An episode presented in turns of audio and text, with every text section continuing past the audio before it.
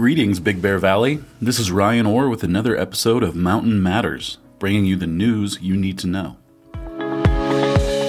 As the Big Bear Valley continues to enjoy continued melt-off and moisture on account of the area's wet winter, Big Bear Department of Water and Power General Manager Reggie Lamson said that in California, water conservation should be a way of life because we live in a desert. According to a graphic released by the agency, things have greatly improved statewide regarding the drought, but the Big Bear Valley is still experiencing a moderate drought and, in some places, extreme drought. Elsewhere in the state, what's been reported as the deepest snowpack in decades could pose sustained flooding risk as snowmelt from the peaks of the Sierras comes rushing down into the valleys below during sustained high temperatures. According to the LA Times, more water also means more mosquitoes. In other DWP news, the agency is gearing up for pipeline replacement projects that aim to improve the reliability and fire protection of the infrastructure. Work is expected to begin in June and be completed by October 15th and affect portions of roads near Erwin Lake, in the Moonridge area, and along Division Road.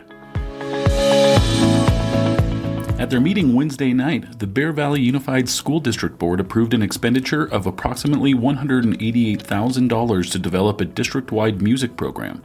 Some of the items to be purchased include several Yamaha trumpets and clarinets, 13 alto saxophones, cymbals, and more. According to the agenda, the items support the board's strategic goal number 5 to create and support positive school culture and strategic goal number 6 to promote student, parent, and community engagement.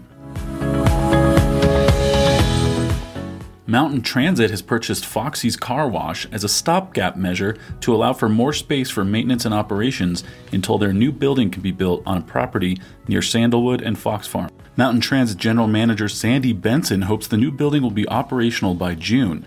The building has four service bays to help supplement their current space that only has two and create more office space for staff who have had to use divided space in their current location. And as our throwback Thursday this week, 40 years ago, according to the Grizzly Archive, the 330 was shut down for repairs by Caltrans for at least six weeks to stabilize a slide area. Although some running springs businesses reported at the time a slump in sales, Big Bear businesses had not yet seen any effects on account of the closure when the article was written.